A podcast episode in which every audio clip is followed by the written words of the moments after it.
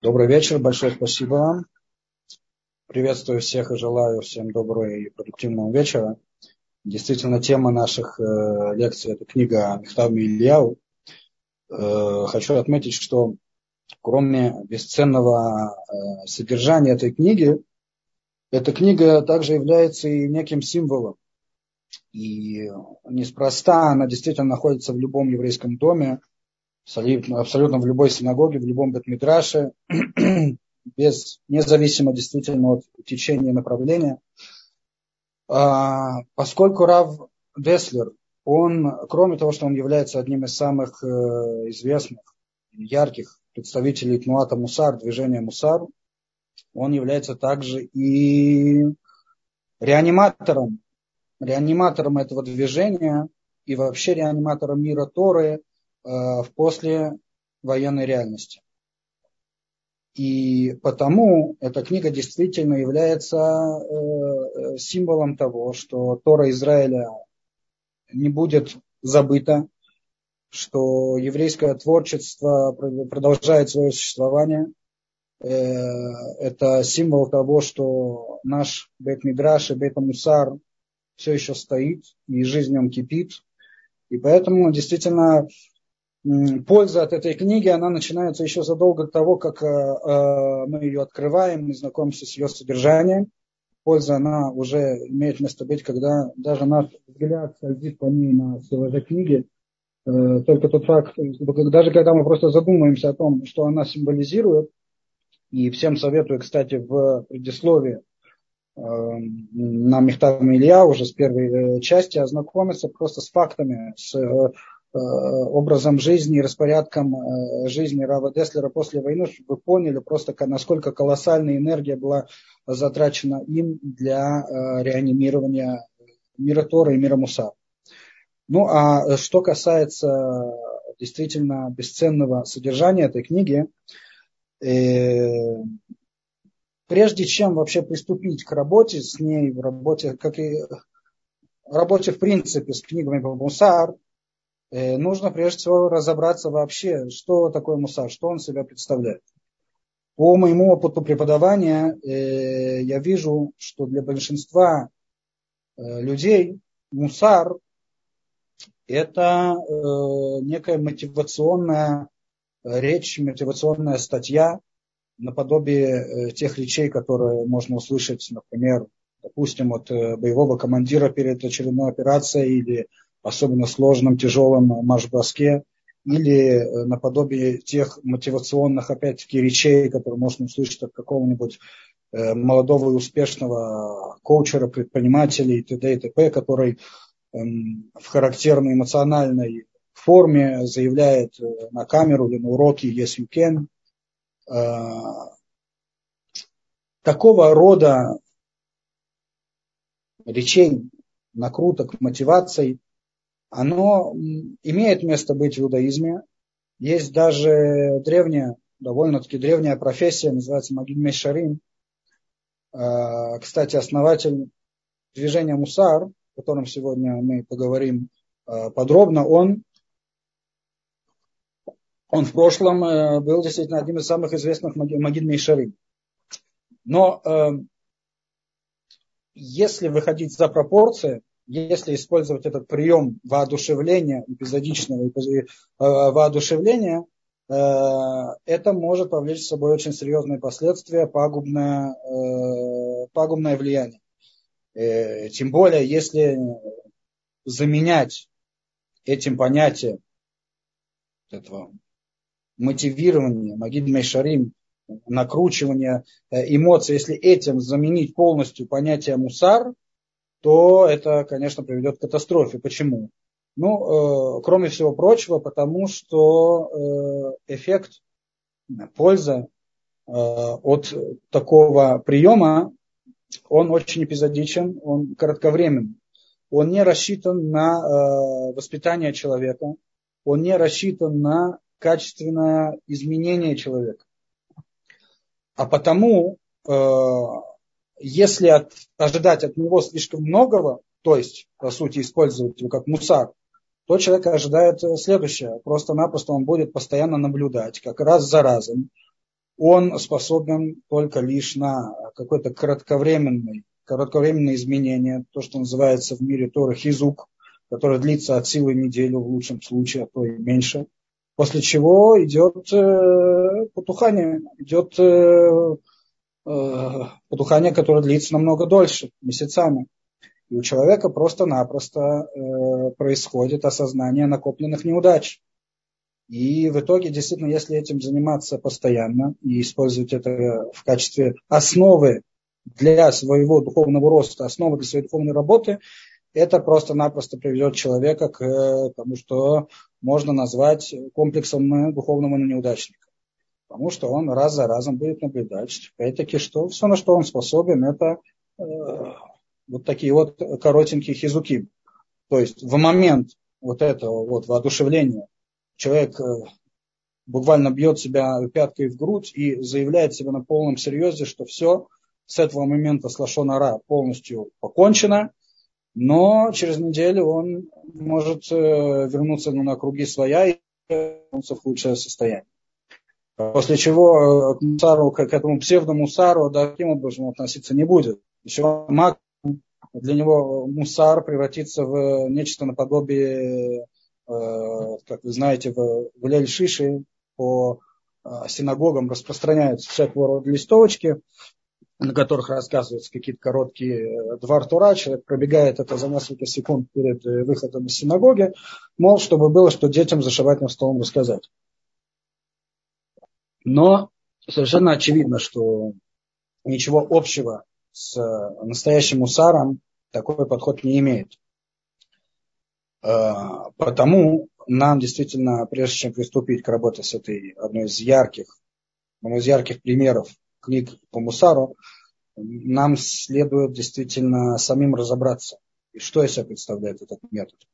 И поэтому мы с вами сегодня обратимся к э, трем самым верным источникам для понимания любых вещей, связанных э, с нашей Торой. Мы обратимся прежде всего к э, мнению мудрецов, к оценке мудрецами реальности, ситуации, мы обратимся также к истории и к фактам, и к святым писаниям.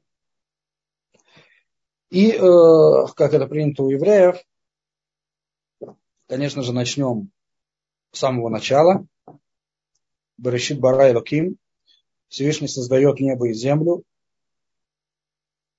В конце Всевышний создает человека, дает человеку указание э,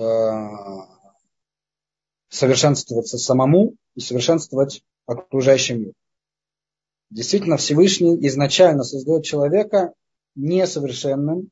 Он оставляет человеку возможность э, заняться этим самым совершенствованием самостоятельно. Для этого человеку дана э, свобода и сила выбора. И для достижения этой цели Всевышний дает человеку Тору. Э, мудрецы комментируют высказывания Таилим Давида Мелеха, Эмрат Ашем Цвуфа, мудрецы объясняют это следующим образом. Лонитна Тора или лицров бейма приют. Тора дана человеку для того, чтобы его очистить. Тора является э, руководством для человека на пути его совершенствования с целью к концу своих дней, к концу того времени, которое отведено ему здесь, в этом мире, достичь того нужного, требуемого э, уровня духовного совершенства, с которым он, в принципе, и э, сможет в дальнейшем существовать в лучшем э, вечном будущем мире мудрецы э, Давида Мелех, и как поясняют мудрецы, здесь используют такое интересное слово. Э, царуф, лицров. Э, это некая аллегория, некая аллегория. В общем, это обычно это слово э, означает очистку металла. Э, металл – это материал, который имеет колоссальную ценность в быту человека. Э, и в силу э, ряда каких-то качеств, которые этот материал имеет, их совокупность превращает его в действительно э, очень важный материал в жизни человека. Но когда э, металл добывается из рудников в своем диком изначальном виде, он добывается вместе с определенными примесями, шлаками. Эти примеси и шлаки не имеют никакого отношения к материалу. И э, по сути они э, ослабляют, они э, разрушают, аннулируют те самые полезные качества металла, вплоть до того, что как бы в таком виде он, он непригоден. Для того, чтобы он стал действительно пригодным и ценным, его нужно очистить. И вот этот процесс очищения и называется лицров. Э, и мудрецы используют действительно эту аллегорию для описания того, что Тора делает с человеком, зачем человеку нужна Тора, зачем Всевышний ее Тору нам дарует. Человек в своем изначальном виде, э, когда он создается, он не совершенен. Он имеет э, большое количество примесей, шлаков, э, которые никак не, никак не связаны с, с, действительно с человеком.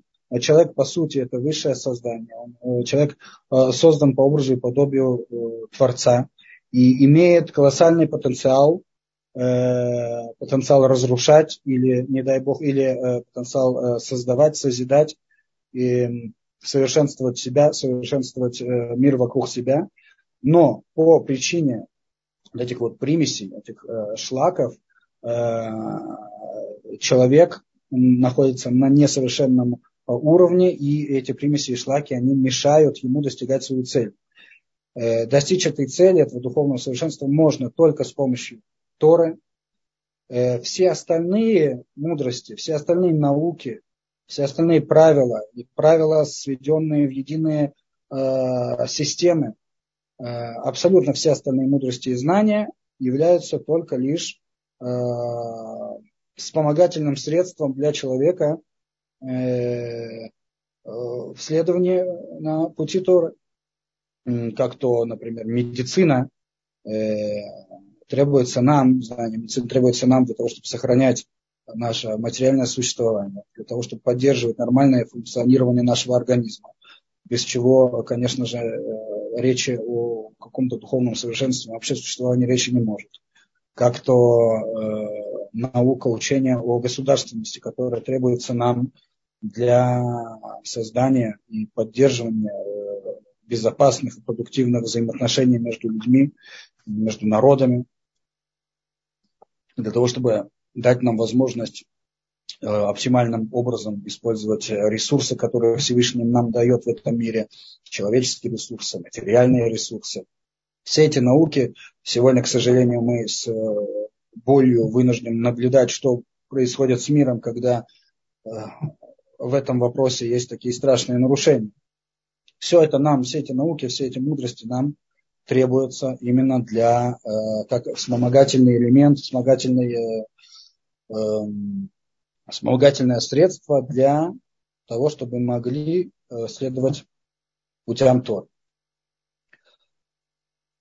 Теперь, когда мы непосредственно приходим к изучению Тора, мы открываем Тору, мы можем увидеть, что по большому счету э, Тора состоит в основном из либо указаний, описаний Аллахот, описаний каких-то э, диним, как то законы Торы, э, законы Шаббата, законы Бейдина, законы семейной чистоты, э, законы Тума Теара, Бетмигдаш и т.д.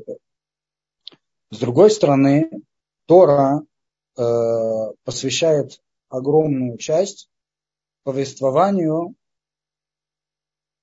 о жизни наших э, предков, о жизни ключевых фигур э, в истории в истории мира, по сути. Тора обращает очень пристальное внимание на э, будь то выбор наших э, предков, на взаимоотношения наших праотцов и э, э, предыдущих поколений, взаимоотношения между людьми, взаимоотношения в семье. Тор обращает наше внимание и подробно описывает то, как те поколения совершали ошибки, как они эти ошибки исправляли.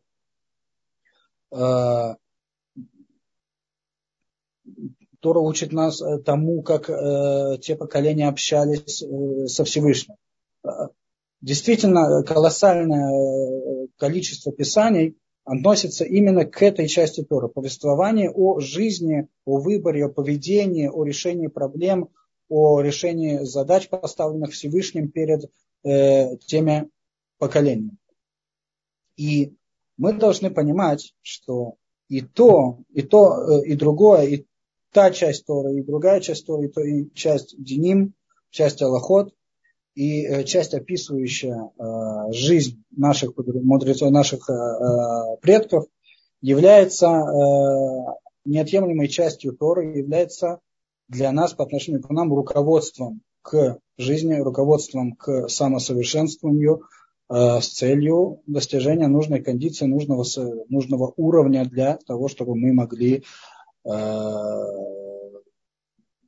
продолжить свое существование в том будущем э, чистом духовном мире. Мудрецы говорят, массе, а вот симан лебаним. То есть деяния наших предков это симан, это, это знак, это указание, указание для практического э, э, поведения э, нам. Нужно отметить, что в принципе вся этическая сторона Торы, она заключена именно вот в этих вот повествованиях о деяниях наших отцов. Если мы проследим а это, в принципе, можно даже последить по, если любой человек, который знаком с Бетмидрашем и с книжными стеллажами в Бетмидраше, он, в принципе, может даже вот проанализировать книги, которые находятся в любом Бетмидраше, можно заметить э, следующую тенденцию. Тенденцию проблематичную. На эту проблему, в частности, обращает внимание Э, Рамхаль в предисловии на книгу Месилят Шарим, которая предисловие, называется предисловием, по сути, это первая глава и одна из э, самых важных глав, без которой невозможно понять всю эту книгу. Так вот, Рамкаль в, это, в, в предисловии на книгу Месилят Шарим, он обращает внимание на э, эту проблематичную тенденцию. Что за тенденция? В какой-то момент в истории еврейского творчества а, происходит некое э, пренебрежение изучением вопроса этической, э, этической стороной Торы. Для того, чтобы понять действительно какое влияние, какой, как, э, каким результатом привело это пренебрежение, э, мы с вами попробуем сейчас пофантазировать. Давайте представим себе. Ну, во-первых, все мы знаем, любой человек, который трепетно э, относится к соблюдению заповедей, соблюдению Аллахи, знает, что, например, в такой ситуации, как муж возвращается домой после шаббатной молитвы, и жена в, полном, в полной растерянности э, подбегает к нему и рассказывает ему, что э, по рассеянности случайно она, к примеру, э, благополучно поставила курочку застывшей подливкой на плату, и она уже также благополучно начинает уже кипеть, а, а кроме этого она еще и также по рассеянности умудрилась помешать кипящий на плате челк, и помешать не чем-то там, а, молочной ложкой, встречались с такими ситуациями. Каждый человек, который трепетно относится к, к соблюдению Аллахи, он знает, что в таких ситуациях невелика беда. У мужа есть, в принципе, три варианта действий в этой ситуации. Он либо вспомнит, что он изучал в Колеле, и сам решит, что делать в такой ситуации. Если нет, то он пойдет либо в Бет-Мидраш, либо к собственному стеллажу, откроет нужные книги, откроет Шмират Шабат Кильхата или книгу по кашруту, и буквально за несколько минут он может найти решение любой ситуации, может найти э, описание абсолютно любых комбинаций вопросов и четкий ясный ответ, э, что в такой ситуации делать. Ну а теперь давайте пофантазируем и представим себе, что происходит та же самая ситуация, э, но муж, услышав вопрос жены, делает круглые глаза, он абсолютно потерян, потому что ну, он просто в шоке, потому что э, он даже не представлял себе, что все, что он описывает, является проблемой какой-то логической. Он в жизни об этом даже не слышал. А, ну, падать э, лицом в грязь перед женой ему не хочется, поэтому он хмурит брови и с умным видом хвалит жену и говорит ей, что хвалит ее за ее внимательность, говорит, что это действительно очень важный, серьезный вопрос.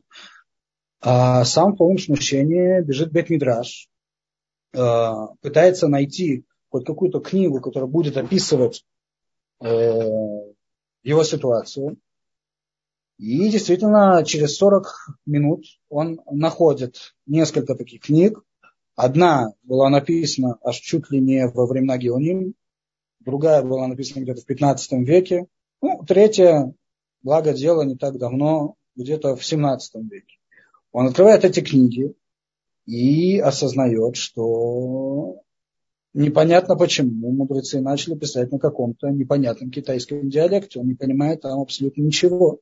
Он сталкивается там с множеством каких-то терминов, каких-то понятий, о которых он никогда в жизни не слышал. Понятно, что он в такой ситуации закрывает в отчаянии книги и бежит э, к Равину. Он бежит к Равину, который, в принципе, живет в любом хотя бы один живет на любой еврейской э, улице в религиозном районе. Он стучится рассказывает Равину о том, что сказал, о том, что произошло в доме. Равин тоже не хочет э, падать в грязь лицом, хмурит брови, тоже говорит, что это серьезный вопрос, и даже когда-то, будучи молодым студентом Ешивы, он где-то что-то такое слышал, но ему нужно подумать, нужно проверить и посоветоваться с другими раввинами. И опять-таки в смущении закрывает дверь, и наш э, э, смущенный раввин э, Аврех остается ни с чем. По пути, на, по пути домой он, может быть, встретит какого-нибудь своего товарища с поля, который известен как большой знаток Аллахи, задаст ему этот вопрос, расскажет о ситуации, тот только посмотрит на него снисходительно – Э, и посоветуют ему, посоветуют ему поменьше слушать женские глупости. Э, может звучать смешно эта фантазия, но если бы такое действительно имело место быть в реальности, мы все прекрасно понимаем, что это было бы катастрофа. Это было страшной катастрофой. Это означало бы, что э, еврейский народ погряз в нарушениях серьезнейших заповедей Торы, что творится полная неразбериха, что фундаментальные понятия Аллахи утеряны, э, что раввины не способны ответить человеку на его вопрос, разрешить э, его проблемы. И это действительно понятно, что это большая-большая катастрофа. Здесь нужно понять, что в результате вот это вот пренебрежение, изучение этической стороны Торы, опять-таки, если бы небольшие мудрецы, которые на это обращали внимание, это было бы даже страшно э, произнести такое, но оно действительно имело место быть. И мудрецы на это обращают внимание в разных поколениях. Я привел пример э, Рамхаля Вагдамена в предисловии на Месилят и Шарим. Э, э, по сути, в итоге, по, по, по причине вот этого самого пренебрежения, вот та самая катастрофа, которую я сейчас шуточно описал с примером Аллахи, она действительно имела место быть. Она действительно нависла над еврейским народом. Оно действительно было так. Во всем, что касается этической стороны Торы, здесь маленькая ремарка, многих часто смущает несоответствие между значением слова этика и тем, что на самом деле из себя представляет мусар. Я это прекрасно понимаю, но я, тем не менее, буду пользоваться пока, пока мы не поймем более досконально, что это такое мусар, я буду пользоваться этим привычным переводом, просто потому что для нас это э, более привычно. Поэтому, если кого-то смущает это несоответствие, э, держите в голове. Э, итак, э, действительно, в определенный период истории э, начинает происходить полная неразбериха во всем, что касается этической стороны Торы. Фундаментальные понятия, фундаментальные термины, базисные законы, без которых не может существовать еврейское общество, без которых человек ну, фактически не может вообще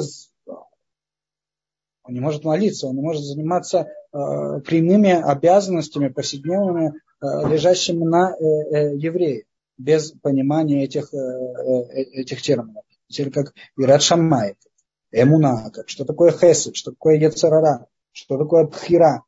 Поскольку эти вопросы действительно очень мало, они разбирались, но если пропорционально сравнить это с колоссальным количеством творчества по поводу, по, на, на тему Аллахи, то этого действительно было мало. И эти э, термины, эти понятия, они э, э стали абсолютно непонятными э, не только широким массам, но очень часто и серьезным Талмидей Хахамим. И творилась действительно неразбериха. Мы видим по э, некоторым источникам, э, святым источникам, э, э, что э, вообще на самом деле этическая сторона это не просто еще одна часть Торы, а это обязательное условие для возможности евреям соблюдать и, и э, раздел, раздел законодательства, э, раздел а, а, а, Аллахи. Э, может быть, позже или на других лекциях я приведу несколько таких источников, мы их разберем более подробно. Да. Э, а, а, а потому, поскольку это действительно развитость и понимание в этом разделе Торы, это является э, абсолютно необходимым условием для возможности еврейского народа дальше продолжать вообще иметь продолжение э, отношения к Торе и исполнению мецвод, то это, это действительно, этот застой действительно имел угрожающие Э, весьма опасный, э, опасный потенциал. Э, в какой-то момент, где-то в конце XIX века, на эту проблему обращает, кроме прочих, великий раввин, обращает внимание великий раввин Рав Исраиль Ливкин, который впоследствии становится известным как основатель, покровитель, инициатор движения Мусар. Э, он известен также, более широко известен как э, Рав Исраиль Салант. Э,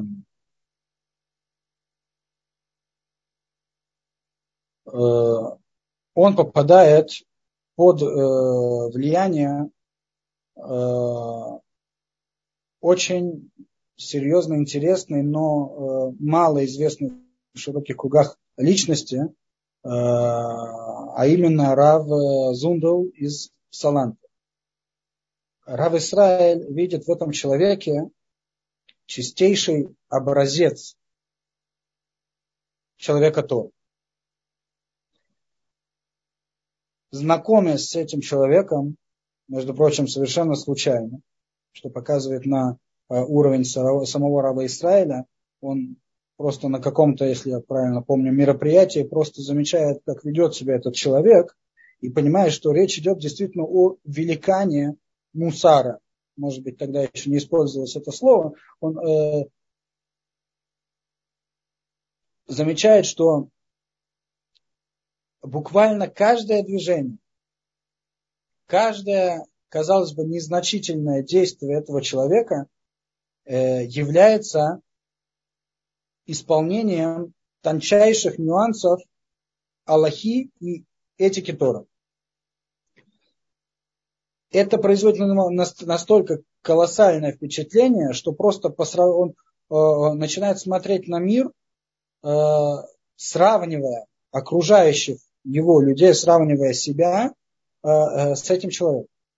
Он понимает, на что способен человек, посвятивший себя, посвятивший э, э, себя построению своей личности, основываясь на этике Тора.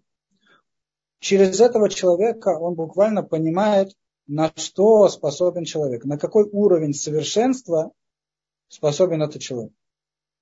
Э, жизнь этого человека, насколько я знаю, в самой подробной форме описывается в книге Тнуата Мусар в первой части, в самом первом разделе, как, в принципе, э, вдохновитель того, кто в итоге стал основателем этого движения, движения Мусар. Под этим впечатлением вот этого человека Рав Исраиль становится его учеником. И э, долгое время он принимает решение э, копировать Рава Израиля в его скрытом образе жизни. Как я уже сказал, э, копировать Рава Зундала в его скрытом образе жизни. Как я уже сказал, Равзун был, был совершенно неизвестен в широких кругах, он вел скрытый образ жизни, он был то, что называется мистар. Он не э, афишировал свой уровень, он концентрировал всю свою энергию, все свое внимание, все свое время на э, самосовершенствовании, не хотел отвлекаться на воспитание учеников или э, распространению в массы его подходов. Но в какой-то момент э, Рав Исраэль понимает, что катастрофа, которая нависла над еврейским народом, это достаточная причина отказаться от этого действительно эффективного образа жизни, эффективного для э, этого конкретного человека э, в плане его самосовершенствования, э, это действительно эффективно. Многие мудрецы, многие великаны Мусара и во всех поколениях часто пользовались этим, этим приемом скрытого образа жизни – Э, поскольку это действительно что-то, что помогало им достичь великих уровней. Но Рав Исраиль понимает, что если сейчас не начать действовать, если сейчас не начать э, вводить в массы подход Мустара, то э, это может привести к действительно колоссальной катастрофе, как мы уже сказали. И поэтому он принимает решение и совершает настоящий переворот, совершает настоящую революцию в мире Торы. Рав Исраэль собирает в единую систему все то, что он получил от своего учителя Рава Зундала, и создает из всего этого единый метод, единый и ясный метод, который можно было бы показать продемонстрировать и обучить ему учеников. Со временем Рав Исраиль становится э, весьма известной личностью, и э, замечая его уровень, замечая его величие, к нему начинают прибиваться, присоединяться ученики, которые сами по себе были тоже э, известными на весь мир, ключевыми фигурами в еврейской истории, величайшими Талмудей Хахамим. А, Рав Исраэль обучает их, воспитывает их по методу Мусара. Он добивается того, чтобы эти люди были буквально пропитаны э, этикой Торы. Добивается того, что его ученики становятся на таком на, на, на уровне Э, способны транслировать им то, то, э, ту гармонию, то величие Тора, которое Рав Исраиль видел в своем ученике, э, в своем учителе Рав Зундале. И с этого и начинается создание того, что мы сегодня знаем как движение Мусара. Ученики эти создают свои школы. Один из самых известных учеников Рав Симхазив, известный как Саба Микель, он создает э, колоссальную систему Торы, учреждения, Ешивы, Тора, Талмудей Тора. Он воспитывает большое количество действительно величайших последователей. Одним из его учеников был дедушка нашего автора, Рава Илья Деслера. Рав Исраиль Салантер, по сути, является прадедушкой нашего а, автора Илья Деслера. И таким образом и начинает свое, э, свое существование Тнуата Мусар. Метод Мусара, по методу Мусара воспитываются ешивы, э, воспитываются великие э, Талмудей Хахамим. На этом моменте Тнуата Мусар еще не является достоянием масс, это является достоянием избранных, избранных Талмудей Хахамим, которые тщательно отбирали э, наставники, ученики Рава Израиля. Но это уже превращается в движение. Уже появляется э, большое количество машпиим, уже большое количество учеников, последователей. Э, теперь, когда мы дошли уже до создания именно метода мусар, когда мы уже дошли до понимания, что мусар это некий э, метод, которым можно обучиться, которым можно систематически, последовательно использовать, с помощью него достигать духовного совершенства, э, давайте попробуем разобрать, что он из себя представляет. Прежде всего, метод мусара подразумевает э, очень серьезное, углубленное, доскональное изучение э, той части Торы, которая описывает жизни наших предков, той части Торы, которая по сути занимается раскрытием этической стороны Торы, э, мусар формирует мышление человека, отношение человека к этому изучению и э, действительно воспитывает человека э, анализировать со всей серьезностью, со, со всей ответственностью, анализировать эти тексты, анализировать эту часть Писаний и выявлением и формулировкой из, на основе этих Писаний конкретных аллахот, конкретных законов, конкретных норм э, поведения, приемлемого для еврея поведения, Э, нужно отметить, что по причине вот этого вот застоя, который имел место быть на протяжении, наверное, нескольких веков, э, вот это, это заброшенное поле мусара, оно, на нем выросло большое количество сорняков, появилось большое количество, назовем мародеров, которые э, в своей преступной наглости, безответственности создали большое количество то, что сегодня модно называть э, фейковых учений, распространением фейковых, совершенно не, не, не основанных на Торе и не истинных каких-то идей, умозаключений. И поэтому одна из задач э, на тот момент э, представителей Тнуата Мусцар было действительно вернуть серьезное отношение э, мудрецов и приходящих в Бет-Мидраш этого вопроса. То есть то, как это всегда происходило по отношению к Аллахе, кто уже знаком с изучением Талмуда, изучением Аллахи, знает, какое, какая колоссальная внимательность и ответственность эм, наблюдается у тех, кто занимается этими вопросами. Любой нюанс проверяется, перепроверяется. Идут постоянные споры, постоянная критика мнений, э, постоянная фильтрация, э, э, дабы действительно достичь чистого результата, чтобы, не дай бог, не, не прийти к какому-то ошибочному умозаключению – и чтобы, не дай Бог, не постановить ошибочную Аллаху. Так вот, Нуата Мусар, одна из задач этого движения поначалу было, во-первых, довести Бет Мидраш до такой же точности и в вопросах еврейской э, этики. И э, слава Богу, в этом они преуспели.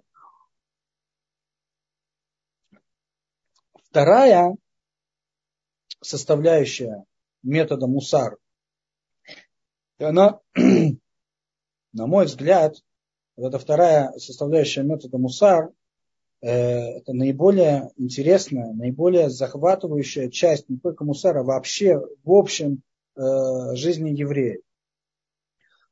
Почему?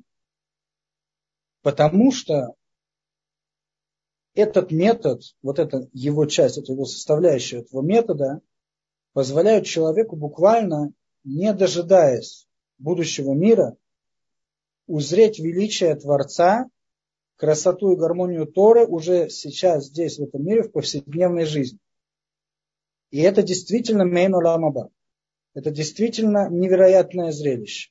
Человек, который следует этому э, методу и который в нем преуспевает, его жизнь превращается в постоянное, постоянное э, последовательное самосовершенствование, соответственно, умение э, увидеть, умение понять, умение прочувствовать всю гармонию, всю красоту Торы, увидеть, и приблиз... Э, увидеть величие Всевышнего, приблизиться ко Всевышнему. А именно это то, на чем будет основываться то вечное наслаждение, которое ждет нас в будущем мире.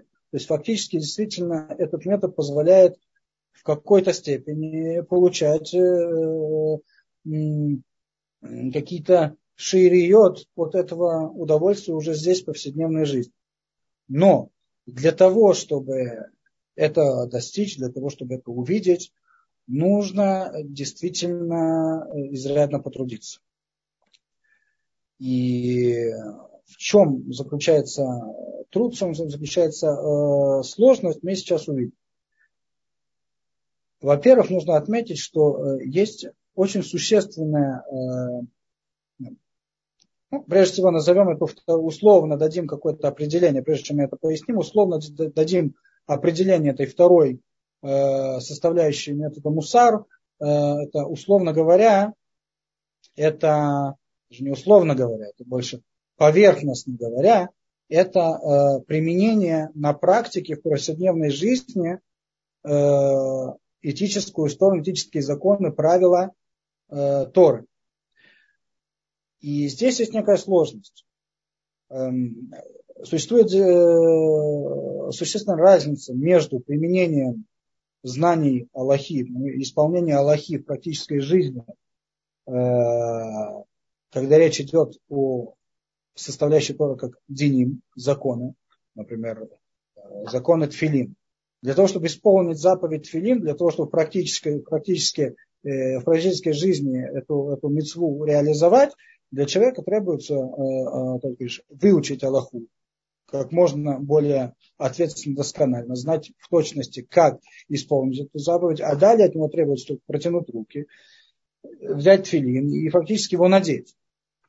Совершенно не то же самое – Э, очевидно, происходит в, э, во всем, что касается этической стороны э, Тора. Совершенно очевидно, что невозможно с такой же легкостью, как надеть филин или не включить свет в шаббат, невозможно с такой же легкостью э, взять и почувствовать трепет перед Всевышним. Ерат Шама да еще почувствовать трепет перед Всевышним таким образом, чтобы остановиться и не сделать какой-то там грех, например, включить этот э, свет шаббат. Э, очевидно, что невозможно просто взять и исполнить заповедь любви Всевышнему, э, ко Всевышнему. Э, невозможно просто взять и захотеть и совершить какой-то искренний хесед. Поскольку все, что связано с человеческой душой, э, для того, чтобы это произвести, для того, чтобы это исполнить, требуется некий ментальный процесс. Ментальный процесс, который имеет начало, имеет продолжительность, имеет какой-то результат. То есть во время этого процесса человек действительно может сесть с собой, начать проходить этот процесс, проходить это ментальное изменение. И в конце этого процесса он действительно сможет исполнить ту или иную заповедь, связанную с, с этической стороной Торы. Опять-таки здесь не очень подходит это определение этической стороны Торы, но пока продолжим с этим определением. Э, взять и исполнить заповедь э, Аваташем, взять и почувствовать трепет перед Творцом. Это возможно сделать, но только после прохождения вот этого вот э, процесса. Причем процесс это должен быть абсолютно от и до контролируемый. И контролируем не кем иным, а самим человеком. В отдельных случаях, когда речь идет о особо талантливом наставнике, особо талантливом учителе, учитель может послужить э, э, неким проводником для человека э, в этой работе, прохождения этого ментального процесса. Но, в общем, человек должен это делать сам, и для этого требуются определенные навыки и знания и умения. Теперь, для того, чтобы подробнее раскрыть эту тему, потому что я называю духов, э, ментальным процессом, э, для того, чтобы разобра, разобраться в этом более углубленно, как минимум просто понять, о чем речь, здесь я сделаю, наверное, маленькое отступление, сделаю такое некое убеждение. Нужно понимать, что э, когда речь идет предполагает работу над собой, работу над своим внутренним миром, работу над своей духовностью. И мусар обязывает нас постоянному тесному общению с нашим внутренним миром. А нужно учесть, что особенно в наше поколение, в наше время, в нашу эпоху, эпоху постоянных каких-то внешних раздражителей, э, в эпоху такого образа жизни, который практически не позволяет нам обращаться к этому внутреннему миру, э, что говорить, этот образ жизни порой не позволяет нам целыми днями остаться с собой наедине и о чем-то подумать. Поэтому мы немножечко, наверное, э, отвыкли от э, общения с этим нашим внутренним миром, с нашей душой, скажем так. И многие вещи нам могут показаться непривычными. Многие понятия нам могут оказаться непонятными. Э, и некоторые моменты мы, мы будем действительно разбирать какие-то очень тонкие нюансы, очень тонкие разделения или очень тонкие сравнения.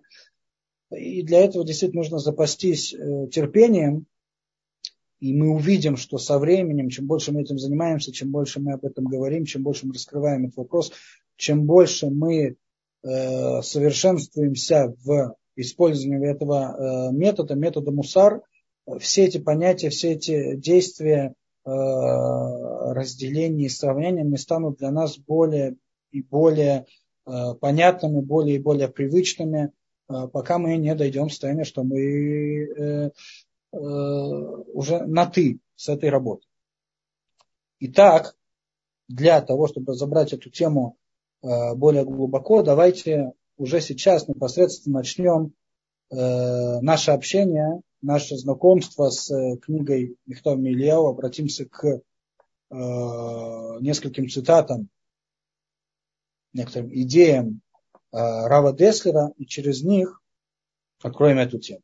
Итак, первая э, идея, о которой часто, очень часто упоминал Рав Деслер, звучит э, следующим образом. Я буду по ходу дела переводить э, на русский язык. Э, Имит кавен адам литфос район мизгав бемусар басихло левад. Если человек попытается понять э, какую-то идею, какую-то мысль, связанную с мусаром, с этической стороной Торы, если он попытается сделать это только лишь используя свой интеллект, свой сехель, произойдет следующее. Без использования сердца, говорит э, э, Рав Ильяу. Э,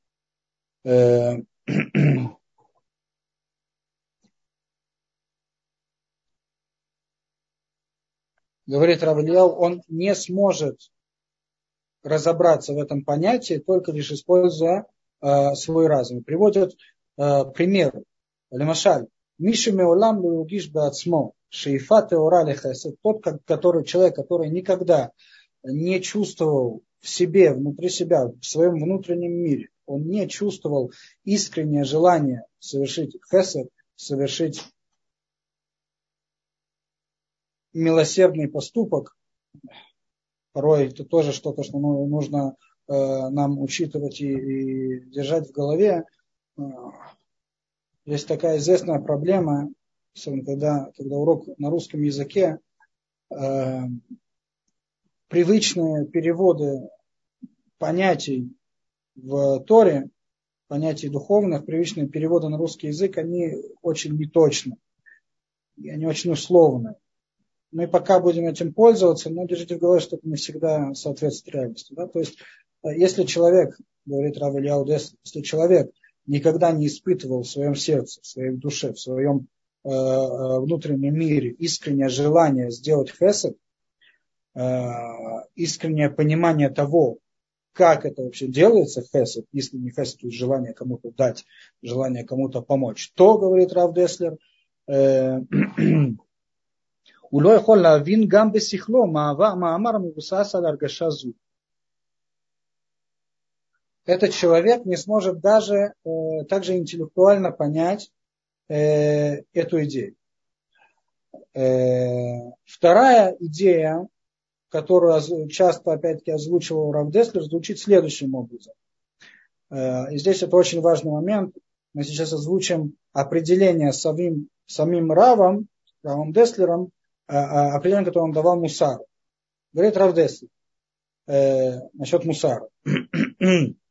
Лони мут философия, о хохмат кохота нефеш, о бикорет алахерим, о аль хаецерара, эн мусар – Эламаша Адам Ломед. здесь я весьма изрядно попотел, пытаясь перевести этот момент, сейчас мы это увидим. Э, Эламаша Адам Мусар, извиняюсь, Мусар это э, Маша Адам Лумед Алацмо Ве Леацмо. Лешанот это цмо, шинуй, массы. Говорит Равдес, изучение мусара не является изучением философии, опять как многие полагают, и многие используют это, это учение именно в таком формате, как изучение философии. Э, он также, Лимура Мусар, также не является э, наукой о э, Кухота Нефеш. По-русски это будет звучить дословно как сила души. Это что-то близкое, наверное, к психологии. Это также не является э, э, привычкой критиковать окружающий мир. Надо подумать, почему он приводит именно такой вариант э, трактовки того, что такое мусар, что является мусар. И это также не является изучением Ецарара. И здесь ключевая фраза «эн мусар אלא מה שהאדם לומד על עצמו ולעצמו. Еще раз повторюсь, я изрядно попотел, пытаясь перевести это действительно правильным образом, чтобы было понятно, а, а, что имеет в виду Раф Деслер. И ни один из вариантов, надо сказать, меня не удовлетворил. Поэтому, чтобы это объяснить, я а, приведу лучше некий жизненный пример – который, во-первых, с помощью которого мы больше поймем, как работает вот этот вот самый механизм того духовного, ментального процесса, о котором я говорил. А также мы сможем увидеть, э, э, насколько вопрос изучения мусара, умение применять этот метод, насколько он действительно связан с повседневной жизнью человека, насколько он жизненно необходим человеку для, для духовного выживания.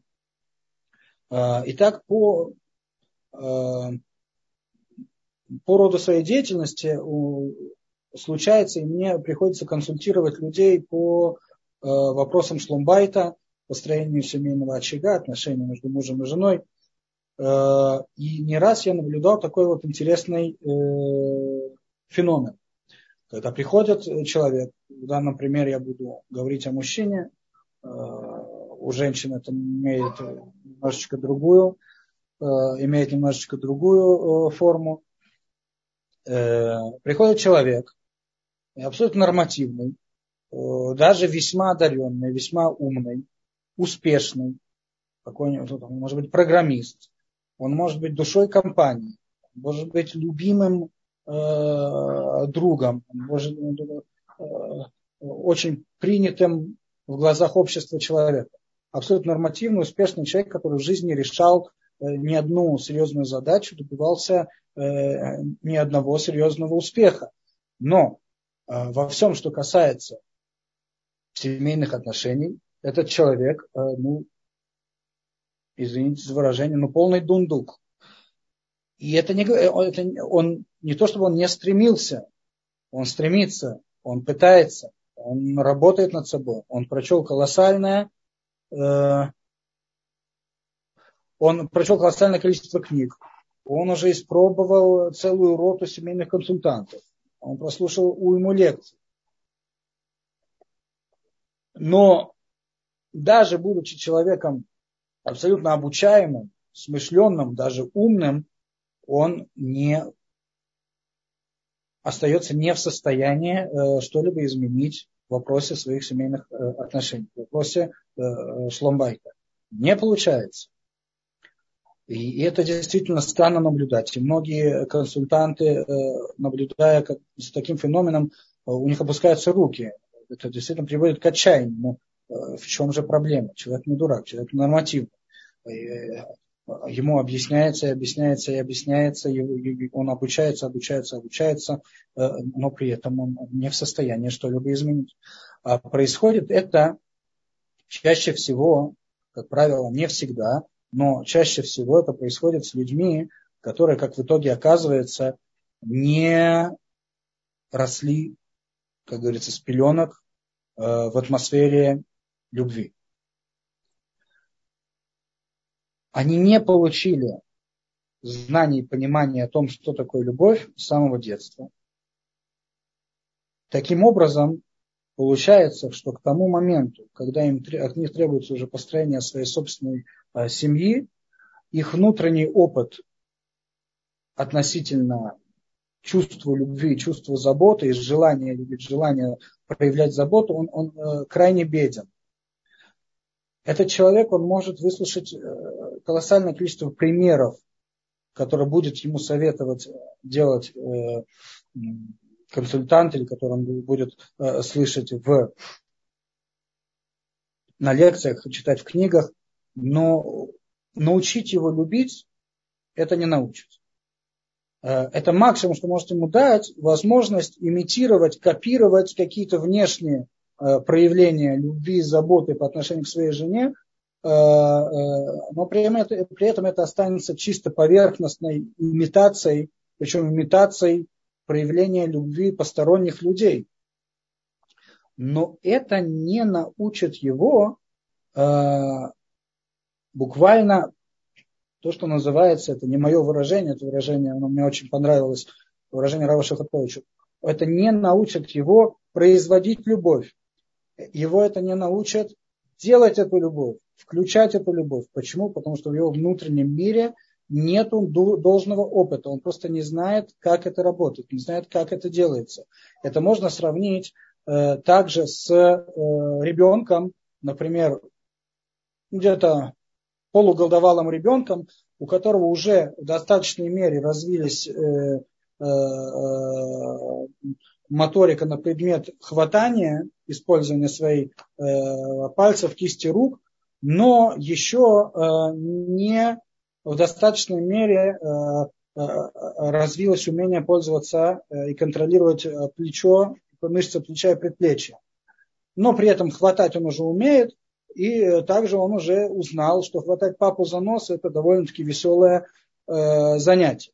Теперь, если такой ребенок, который уже знает, что схватить папу за нос это весело и классно, и он же, в принципе, умеет хватать, у него уже есть на это э, опыт э, хватания, но если он сейчас, в данный момент, захочет без посторонней помощи папу таки за нос схватить, он этого сделать не сможет. Почему? Потому что э, его мозгу еще не образовались должные нейропути, нейросвязи, которые позволили бы ему это сделать. То есть то, что происходит в этот момент, другими словами, то, что происходит в этот момент в подсознании ребенка, как реагирует его мозг на вот это желание достичь этой цели, задачи, схватить папу за нос, это следующее. Мозг человека воспринимает миллион разных комбинаций использования мышц предплечья и э, плеча, это миллионы разных комбинаций, но мозг просто не знает, какую из этих комбинаций нужно выбрать для того, чтобы достичь этой цели. Обучение этому происходит следующим образом. Ребеночек махает рукой э, в разные стороны, и после того, как на 10-20 раз он случайно попадет и схватит папу за нос, Э, каждый раз мозг будет э, реагировать на, на успех, выделять определенные гормоны, и будут создаваться вот эти вот нейропути, которые позволят этому ребенку в конце концов в любой желаемый момент, когда папа рядом, таки схватить его за нос. Подобно этому и с тем человеком, который так яро пытается таки достичь ламбайта, э, хотя, это, э, хотя не умеет этого делать. В потенциале, потенциале любой человек способен любить. Так Всевышний создал человека, потенциально человек, душа любого человека на это способна. Но дело в том, что человек, который не имеет вот этого внутреннего а, а, опыта, а, понимание, осознание, как это происходит у него, как это делается, то есть как его тело может э, э протянуть, как, как он может протянуть эту руку и схватить папу за нос, он, он не знает этого, он, он никогда не делал это целенаправленно, он, он, у него колоссально мало э, опыта в этом. И э, э а, а поэтому этот человек, он, он хоть и пытается и хочет, но он просто э, не знает из миллионов комбинаций поведения его души, он не знает, какая именно приведет ему, его к непосредственно к тому, что он любит и заботится, и окружающая среда, окружающая его домочадцы это э, э, чувствует. Так вот эту задачу и решает, в принципе, метод э, мусара. На эту работу, на, на достижение вот этого вот ментального процесса и направлен этот метод мусара. И это, в принципе, то, что Рав Илья Удеслер э, имеет в виду под словами «ломед алацмо велеацмо». То есть этот метод подразумевает умение человека изучить себя, изучить, понять свою душу. И если человек в этот момент он работает над Ират Шамаем, ощущением трепета перед Творцом, то изучая себя, изучая свою душу, он в любом случае наткнется на какую-то зацепочку, на какое-то э, какое-никакое отражение понятия Ират Шамаем, трепета во Всевышнем, он найдет отражение этого понятия в своей душе. Он где-то набредет на опыт, связанный с этим ощущением. И как только он это сделает, как только он ухватится э, за эту зацепочку, вот тогда наступает вторая часть. После лимуд аляцмо, изучения себя, наступает момент лимуд леацмо. Когда он э, схватится за эту, за эту ниточку, за эту зацепочку и начнет формулировать э, то абстрактное ощущение, понятие, которое он в себе раскрыл в связи с ощущением трепета перед Кудышборху, а поскольку в любом человеке созданному по образу и подобию Всевышнего, то есть в любом человеке, возможность и умение чувствовать трепет перед Творцом, оно заложено.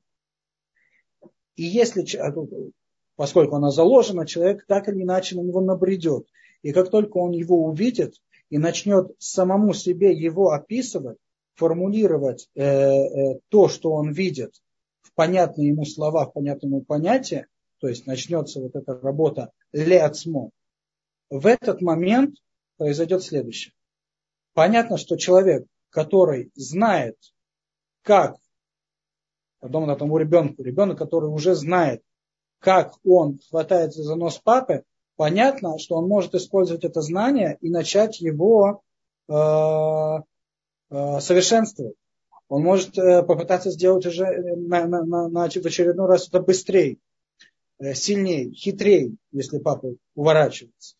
Э, также и человек, который нашел в себе, раскрыл в себе, в своем внутреннем мире, в своем внутреннем опыте, он нашел, раскрыл умение ощущать трепет перед Кудышборху, и он показал его себе, он показал самому себе, описал, сформулировал то, что он нашел, в этот момент он может брать вот это умение ощущать трепет перед Творцом и совершенствовать его. Докуда? До бесконечности. Человек может дойти до уровня первого человека. И надо отметить, мы уже это проходили, мы уже этого достигали. Вот, в принципе, если на одной ноге э, описание метода мусар. Э, цель наших э, занятий, последующих лекций, она заключается э, в том, э, чтобы не только изучать, читать э, и получать интеллектуальное удовольствие от книги э, э, Равлия Деслера э, Михтав Мильяу, цель наших э, лекций, цель наших занятий, встреч будет прежде всего э, совершенствование в использовании метода мусар. И потому с каждой новой темой, которую мы будем разбирать, а мы будем разбирать очень интересные темы, будем разбирать темы, такие темы, как э, выбор, как святость, как что такое Ецарара, что такое вера, мы увидим, что э, с помощью Мусара, с помощью э, э, Рава Илья Деслера, как представителя этого движения, мы увидим, насколько много всего интересного есть в этих обыденных, казалось бы, для нас понятий, и насколько Мусар заставляет нас смотреть на эти понятия совершенно с другой стороны, совершенно с, с новой оригинальной стороны. По сути, чем больше э, мы будем заниматься, разбирать эти, э, э, эти вопросы, совершенствоваться в использовании метода мусар, мы будем видеть, что все эти вещи, все эти вопросы, которые мы сегодня подняли, то, что мы определили как ментальный процесс, ментальные изменения, общение с своим внутренним миром, умение распознать, изучить этот наш внутренний мир, найдя там отражение тех понятий, тех этических моментов, которые мы разбираем. Э, чем больше мы будем этим заниматься, тем нам это будет понятней и, и легче, и интересней. И с Божьей помощью мы действительно увидим э, всю красоту, заложенную, скрытую в этом. На, следующем, на следующей нашей встрече мы поговорим о такой теме, как выбор. Я думаю, что с этого нам стоит начать знакомство с этой книгой знакомство, в принципе, с мусаром. Э, выбор. Как работает механизм э, выбора? Э, учитывается ли вообще сторона человека, учитывается Всевышним, учитывается его Торой, сторона человека в момент этого выбора, или же, может быть, правильнее сказать, что выбор – это умение произвести над собой некое насилие, положительное насилие, исполнить волю Творца, может быть, мусар это, это умение наоборот, как можно э, аннулировать свою э, сторону и э, выбрать то, что от нас ожидается, то, что от нас требуется, или же это неправильно. И да, нужно учитывать свою сторону, и Тора дает этому место, этому дает место нашей стороне. Как вообще это все работает? Э, это будет на следующем уроке. С Божьей помощью. На сегодня, я думаю, э, мы закончим. И если есть вопросы, то сейчас самое время. Слушайте, какое потрясающее введение в этот цикл. Мне очень, очень интересно. Я надеюсь, что нашим зрителям тоже. И тем более анонс очень привлекательный для следующего э, урока. Свобода выбора это, по-моему, один из камней преткновения в иудаизме. Спасибо. Маргоша тянула руку. Если у вас еще вопрос остался, пожалуйста, вам